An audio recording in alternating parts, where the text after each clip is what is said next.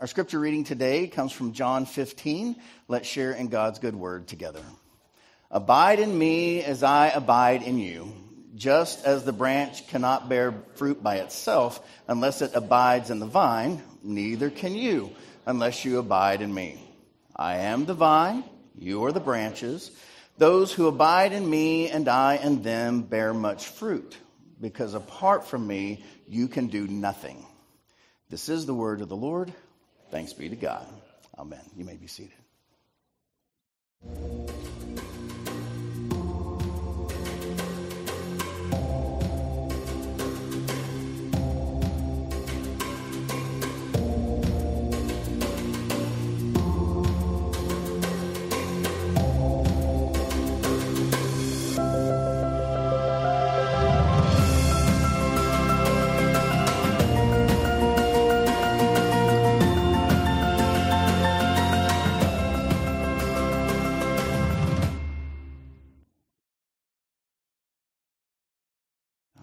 Everybody take a deep breath.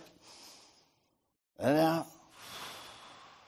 All right. Now, when you first wake up in the morning, the beginning of your day, where does your mind go?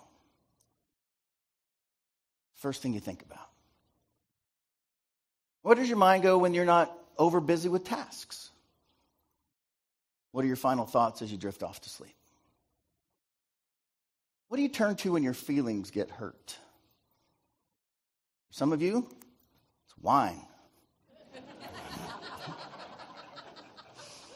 Another way of saying it is where's your emotional home? Where does your body go when you get free time? Where does your money go after you pay the bills? Whatever that is, whatever that is what you abide in. And that's important. Jesus says what you abide in is important. Why? Because what we abide in will determine the fruit of our lives. Say that with me. Whatever we abide in will determine the fruit of our lives. It's simply axiomatic. Whatever you're connected to, whatever you turn to, the fruit will follow. Jesus says this over and over and over again. You plant an apple tree, you ought to expect apples. Right? And if something else comes up, you're like, oh, that wasn't really an apple tree. It was a lemon tree or a lime tree or something else. So if you are connected to, abiding in, living with the Holy Spirit, the scripture says that you can expect the following to naturally flow out of your life. If you're connected to the Holy Spirit, these are the things. Say them with me love, joy, peace, patience, kindness, generosity, faithfulness, gentleness, and self control. Are those flowing out of your life? Because if you're connected, to the Holy Spirit, that is the natural outflow of your life. It's not something you work towards, it's a byproduct of who you're abiding in. So here, here's the thing that we just have to be honest about. People go their entire lives wishing that they had deep faith, but not doing the work. And then they're confused. Friends, our relationship with Jesus takes serious attention. It requires serious attention. So, as a way of introduction, if, if we're in, the middle of a sermon series here, actually learning how to follow Jesus, how to practice the way of Jesus. And so, our goal here at Acts 2, we say this every week if you're on time, is our goal is to become radical Christ followers or what apprentices of Jesus. That's what we're trying to do. Um, and fortunately for us, uh, a new book has come out that I think uh, is super accessible uh, and takes really hard concepts from Dallas Willard, um, people like Richard Foster, uh, and you know ancient writers, um, and brings them to us so that we can practice the way, uh, and, and to be specific, practicing the way of Jesus. And so, uh, to follow Jesus, John Mark Comer, the author of this book, he says, is to become his apprentice. It's to organize your entire life around three driving goals. Say them with me. Number one, be with Jesus. Number two, become like him. And number three, do as he did. So today we're going to do number one. Next week we'll do number two. And the week after that, number three. So here's the thing I'm not asking you to do anything else in your life, I'm not asking you to add something on. You all are busy people, you don't have time for that. Friends, you are already a disciple. You are. You're following someone. You're learning something. You're spending your time in a certain way. The question is, Whose? Whose disciple are you? And only you can answer that. Where does your mind go? Where do you spend your time? Where do you put your resources? That's who is discipling you, whatever that is. Bob Dylan knew this way back in the 70s. He said, You're going to have to serve somebody. Right? Well, it may be the devil or it may be the Lord, but you're going to have to serve somebody. And not only are you going to have to, you already do. You do. I do. You do. We all, we all serve somebody. Now, in Jesus' day, he was a rabbi. And people knew rabbis as masters. They were master teachers before master teacher was a thing on the internet. Jesus was a rabbi. He was the master. And you did what the goal was to become like your master. And so everybody wanted to be a rabbi. That was like the best thing you could be in Jesus' day. And so children would go to school, and by the age of 13, most children would have the entire Torah Genesis, Exodus, Leviticus, Numbers, Deuteronomy, what? Memorized. And by the age of 17, students who could actually go on had memorized the entire Old Testament. And if they could do that, the very extraordinary, the extraordinary could apply to be an apprentice of a rabbi. It wasn't a done deal. You would actually have to go and apply, much like uh, PhD students would do today. You would find somebody that you wanted to learn under, their particular yoke, their way of life, their, their way of study. And if the rabbi thought that you had the potential to become a rabbi, he would say, say it with me, come follow me. So we, I don't know about you, but I was young when I heard this the first time. Right? And, and, and Jesus came to the fishermen. He said, Come follow me, and I'll make you fish for people, fishers of men. And I was like, wow, what great faith those fishermen had. That's how I read it. Had no idea that anybody, anywhere that was Jewish would have left anything. I mean, like, I don't have to do stinky fish anymore? Yes, I'm in. I'm following the guy. He was a rock star. Everybody wanted to do that. And, and the, the point of it, though, which we can, it's easy to miss, the entire goal was being with your master to become what?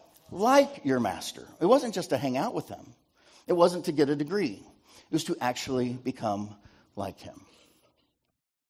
I often think, you know, there's at least three kinds of students, overly generalized. There's those who just want to get by, those that want to have knowledge to pass the test, and there are those who actually want to know.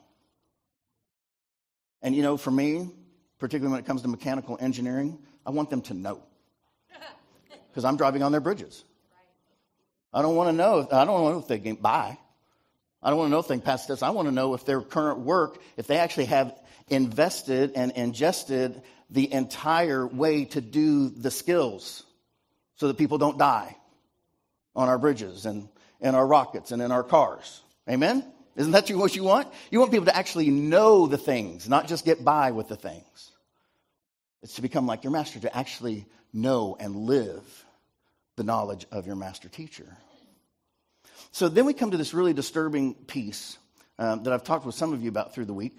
Uh, John Mark Comer goes as far as to say this. He says, There is no guarantee, that's important, there's no guarantee that you can be a Christian but not an apprentice, a true follower of Jesus, and still go to heaven when you die. Jesus warned us, Not everyone who says to me, Lord, Lord, will enter the kingdom of heaven. But what does Jesus say? Only the one who does the will of my Father who's in heaven. Now, notice he's not saying that you won't go to heaven. He's saying that there's no guarantee. You can't know that because Jesus never said that you'll go to heaven if you don't follow him. Jesus did say that I am the way, and I am the truth, and I'm the life.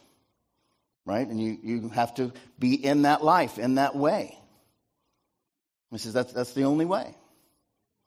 And so um, sometimes it helps me to read the Bible in different translations because I can just get so used to reading it one way, I think I know what it means. And so I went back to the Sermon on the Mount in Matthew 7, and Eugene Peterson translates uh, this text this way He says, Don't look for shortcuts to God.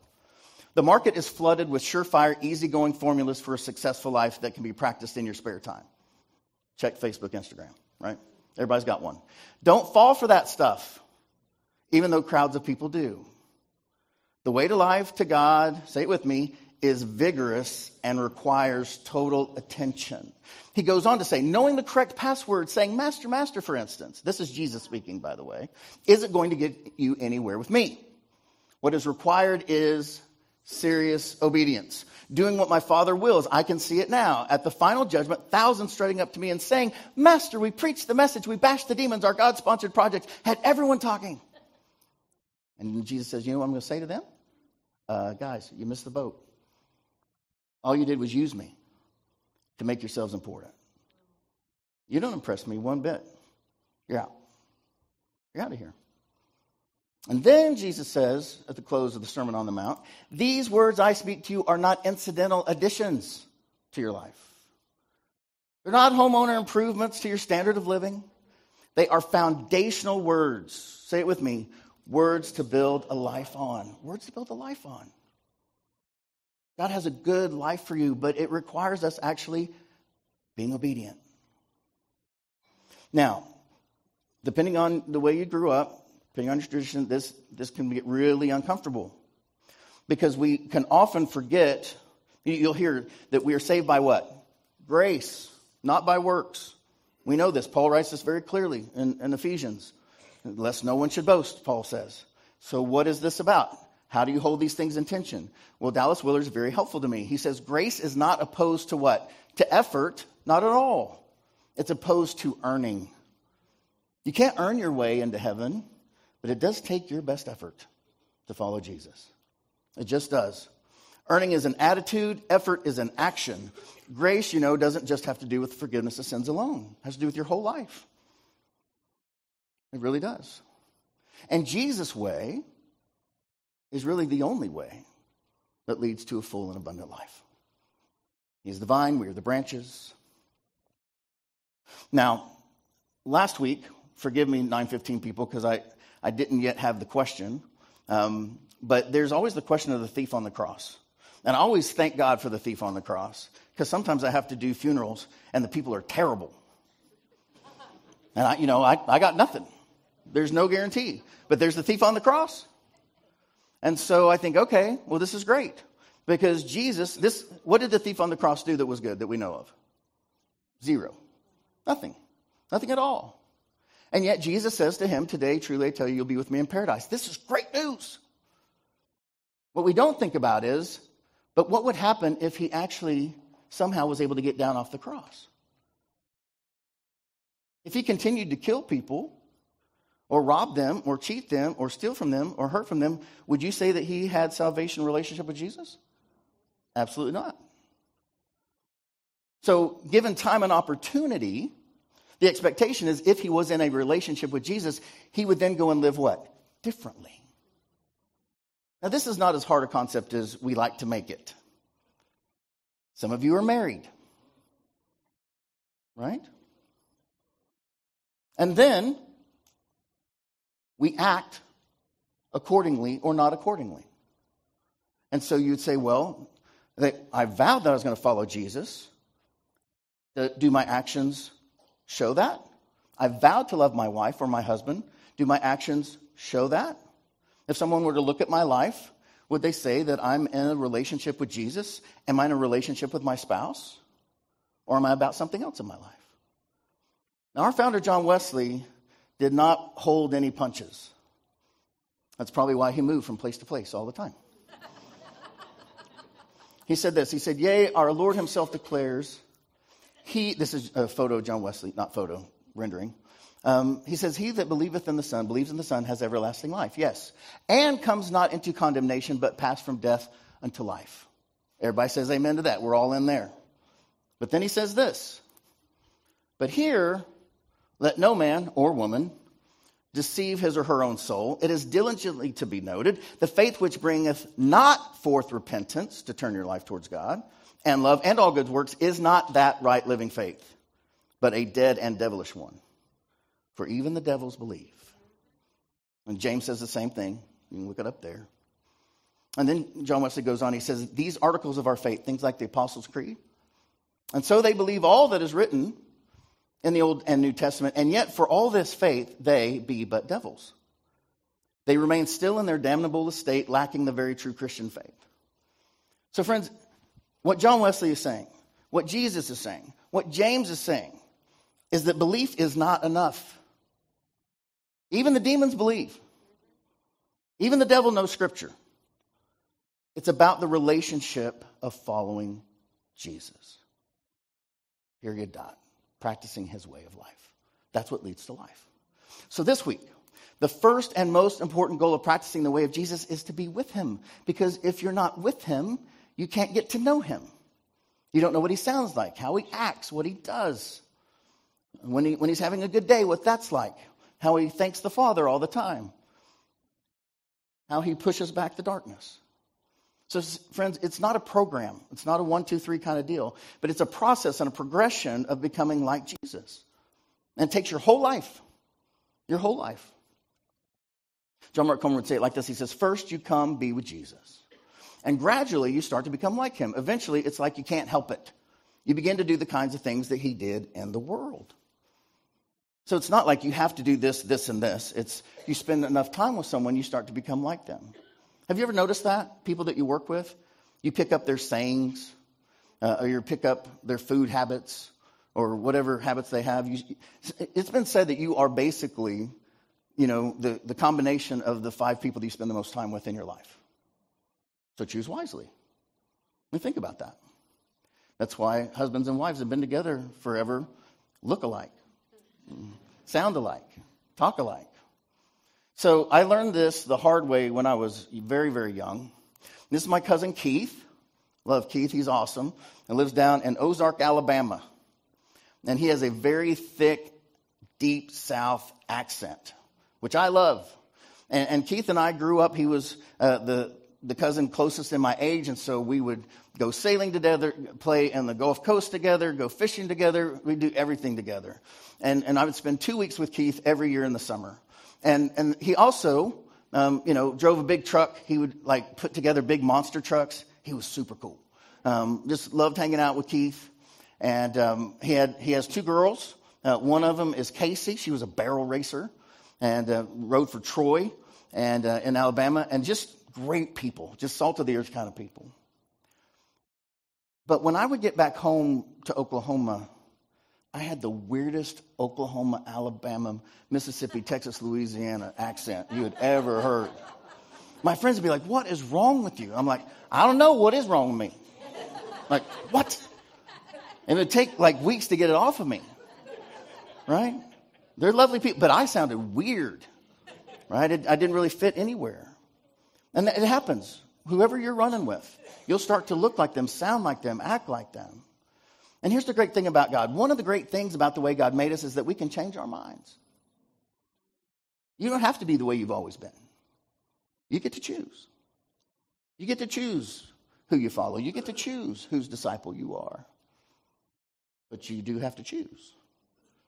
Paul writes it this way to the early church in Rome. He says, Do not be conformed to this world, but be transformed by what? The renewing of your mind. You get to choose. So that you may discern what is the will of God, what is good and acceptable and perfect. You can't even know what's good until you give the Lord your mind. Because otherwise, you'll just think the things of the world are good. So it has to be transformed. That's first, the renewing of our minds. Dallas Willard um, was a philosopher at USC as well as an ordained pastor, and he said the first and most basic thing, right, just do this intellectually, the first and most basic thing we can and must do is to keep God before our minds all the time. This is the fundamental secret of caring for our souls. Our part in thus practicing the presence of God is to direct and then redirect and redirect and redirect our minds constantly to Him. So, right now, some of you are not thinking about the Lord. You're thinking about lunch or, or whatever else it is. And, and, and that's okay, that's human. You cannot control what comes into your mind automatically, but you can choose on what you dwell on. And you can choose to redirect that thought to, oh, yeah, Mark's preaching. Yes, right? So here I am. The Lord's trying to talk to you, right? And, we say, well, but prayer doesn't, I mean, I know I'm supposed to connect to Jesus in prayer, but that's not working for me. Keep going. The more you pray, the easier it gets. Say that with me. The more you pray, the easier it gets. And, and the more prayer itself comes to mind. Uh, the more you pray, then the next time something starts coming, you're like, oh, I'm going to pray about this. And you learn to just start praying about everything. Something that Paul says, pray without ceasing. That there's never a time you're not really praying. You're always trying to be in the flow. And you can know when you're in the flow of God. You really can. It's because Lights turn green for you when you need to be somewhere. People who are hurting show up in the darndest places where you weren't expecting them. Help comes to you in ways that you did not think was possible. Blessings come to you, resources come to you, just simply by being where God wants you to be.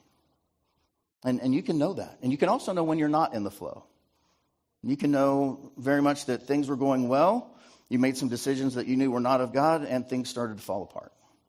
It's really not that hard to know. Hard to do, not hard to know. But it takes practice. It really does. It takes practice. Lots and lots and lots and lots and lots of practice. All day, everyday practice. Like with anything else. Can you imagine coaching a competitive team? Pick your sport, it doesn't matter. And you say to your students, hey, we're going to be a championship team. We're going to go out there and we're going to make a difference in the world. We're going to be the best of the best of the best. And your, your people say, great, coach. I'm going to practice twice a week when it fits my schedule. Like, well, it really is a team sport. I know, but it doesn't really fit my schedule. So I'll show up on Thursday at 2 p.m. Great. How what do you think that team's going to do?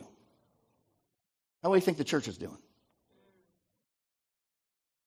Right? It takes time, intentionality, practice together as people of faith. Now, you watch a person's habits and you will see who they're becoming.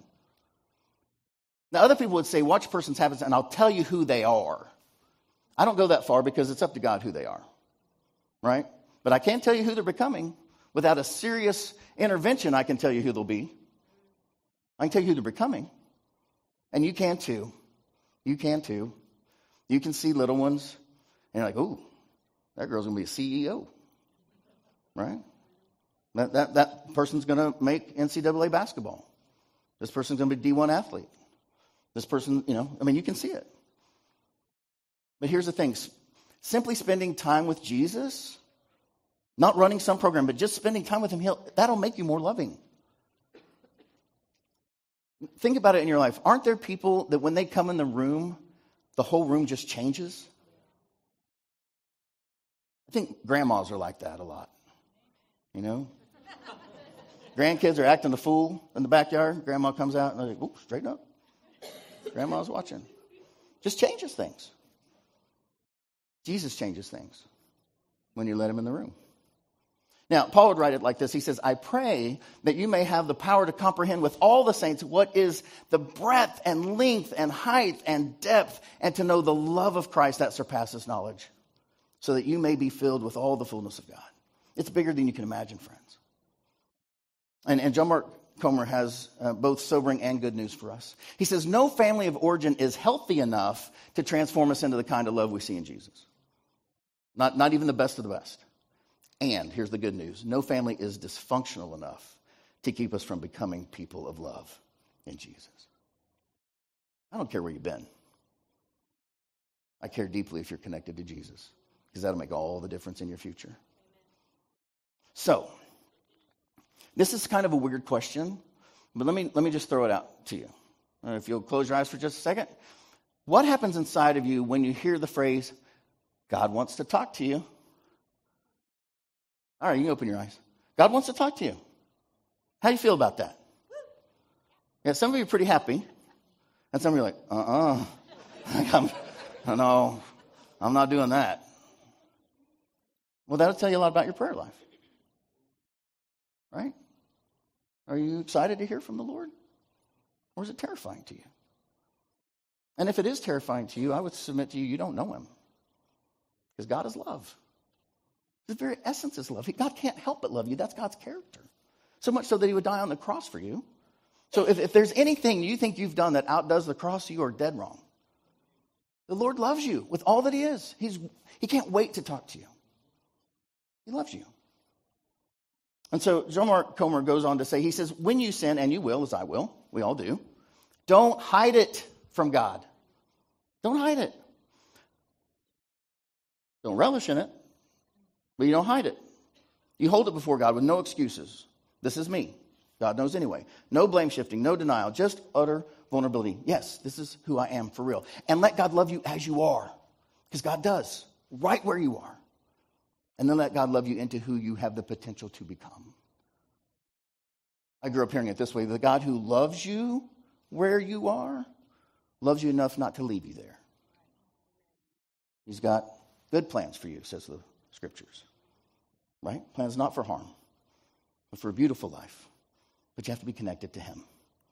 So, for some of you, you've never really prayed.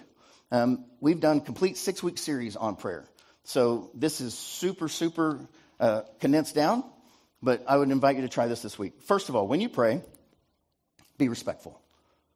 Jesus is not your homeboy, He's not your buddy. He's the Lord of all, creator of the heavens and the earth, the moon, the stars, and the sky. And He loves you, but you are not equals, not even close. God's more powerful than a thousand suns, but He loves you anyway. So Jesus says, if you want to talk to my Father, talk to Him like this Our Father in heaven, hallowed, special, sacred be your name. Your kingdom first, your kingdom come, your will be done on earth as it is in heaven. That has set the table. If you can start there, you're in great shape. So be respectful. And then, second, Jesus says, be normal. Just be normal. Don't, don't be weird. Don't use big churchy words. Just be normal. Jesus says this on the Sermon on the Mount. He says, When you're praying, do not heap up empty phrases as the Gentiles do, for they think that they'll be heard because of their many words. Don't be like them. For your Father knows what you need before you ask Him. God knows. He just wants to talk to you. Be normal. And then, maybe hardest of all these days is to be present. No distractions. You can't pray with your phone on you, really. Not before you get a notification, and then you have to determine would you rather hear the Lord's voice or just know the update on the score or whatever it is. Because you can't do both at the same time. Not really. And, and you, I know you can't do that all day, every day, but you can start with some time. So be respectful, be normal, be present. Henry Nouwen says, actually, he goes as far as to say, uh, Henry Nouwen was a professor at Yale, Harvard, um, Notre Dame. Um, great uh, author, I recommend him to you. He says, without solitude, it is virtually impossible to live a spiritual life. You just can't do it. Silence and solitude is the first and foundational discipline. Everything else comes after that. So Jesus says, whenever you pray, do not be like hypocrites. They love to stand out, pray in the synagogues and at the street corners so that they may be seen by others. Not like that. Truly, I tell you, they've received their reward, right? You want to get recognized? Be recognized. But whenever you pray, right, my disciples, my followers, my people of my way, go to your room, shut the door, and pray to your Father who's in secret, and your Father who sees in secret will reward you. Go in where people can't see you so you can be honest with God. So you're going to be open, right? You're going to be present, you're going to be open. And so, Henry Nouwen, when he was struggling, he actually found Mother Teresa and he went to her and he asked her what he needed to do to go deeper with the Lord, how he could be spiritually formed. You know what Mother Teresa said to him? She said, Spend one hour a day in adoration of your Lord and never do anything you know is wrong. That's it. That simple. Can you imagine? You ask Mother Teresa, what do I need to do to really follow Jesus? And that's the answer. That's it. So, let me ask you a question. Because you and I both know you cannot add Jesus on top of your current schedule. It's just not going to work. So, you have to ask yourself what can you delete or delay or delegate this week to create space to be with, hear, and fall in love with God again. Because it takes time. It just takes time. Why? Because you can't love in a hurry. You just can't. It doesn't work. Now, I know we've been working off of John Mark Comer's book and the scriptures, of course, um, but I also really like it when it dovetails uh, with social science research. Arthur Brooks has been studying happiness for decades now, um, and he's at the Harvard Business School. And, and when it comes to faith life, he writes this. He says, This is not all fun and games. People report intense discomfort. Beginning meditators have often never been alone with their thoughts. Some of you in this room, you've never been alone with your thoughts. This is terrifying to you. To follow almost any spiritual practice is to say, I'm going to admit I don't know everything and do this hard thing that the world says is weird and silly. And particularly for our younger people, that's the last thing they want, is for people to think they're weird and silly. But if you go in the middle closet of the guest room and pray, You've got to get past what other people might think about that. You, you understand what I'm saying? You have to get past the opinion of others. And that is rough around Edmond. But until you care more about what Jesus thinks of you than other people think of you, you're in, you're in trouble. You just are. Whose disciple are you? Choose wisely. Because if you care more about what a colleague thinks of you than Jesus thinks of you, I mean, I don't know a person on this planet I would put my life in their hands. I mean, not a single person. But I'll put in Jesus, for sure. Because everybody's going to fail, except for Jesus.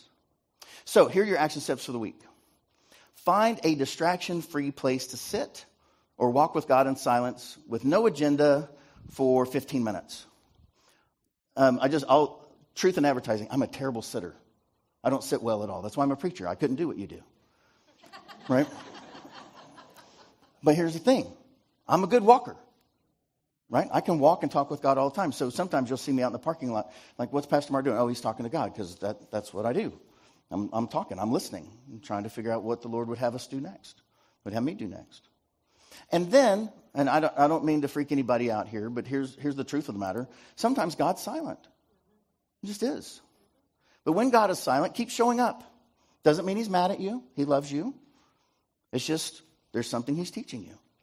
So when God is silent, keep showing up, get a pen and notepad, and write down thoughts or distractions. This is super important because for some of you who've never taken more than, you know, 30 seconds to pray, if you actually sit down and try to pray for 30 minutes, you will have a thousand things come at you. Things that you didn't want to remember from junior high. And you're like, I'm not going to do this. And so I would, I would recommend, it's very helpful, just have a legal pad over here. And when those thoughts come, just write them down. And, and the forces of darkness will try to make you concentrate there, to shame you or guilt you or get you off track. And you're like, no, I'll deal with that someday. Come back to the prayer. You redirect your mind towards God, right? That's what Willard said. You got to redirect your mind towards God. And you say, okay, God, talk to me. Right? And this is what you say Jesus, what would you like to say to me? Just that simple. What do you want to say to me? And when the thought comes, you need to go feed your dog, uh, feed the dog. Lord, what would you like to say to me? Right? And, you know, it might be as simple as call your mom. And then you're like, call your mom. And then God's like, no, like now. Like, oh, call my mom. then call your mom. Right? And then you ask again, God, what would you like to say to me? Because he's ready to talk to you. Because he loves you with all that he is. We pray the prayer that Jesus taught us. Our Father, who art in heaven, hallowed be thy name. Thy kingdom come, thy will be done on earth as it is in heaven.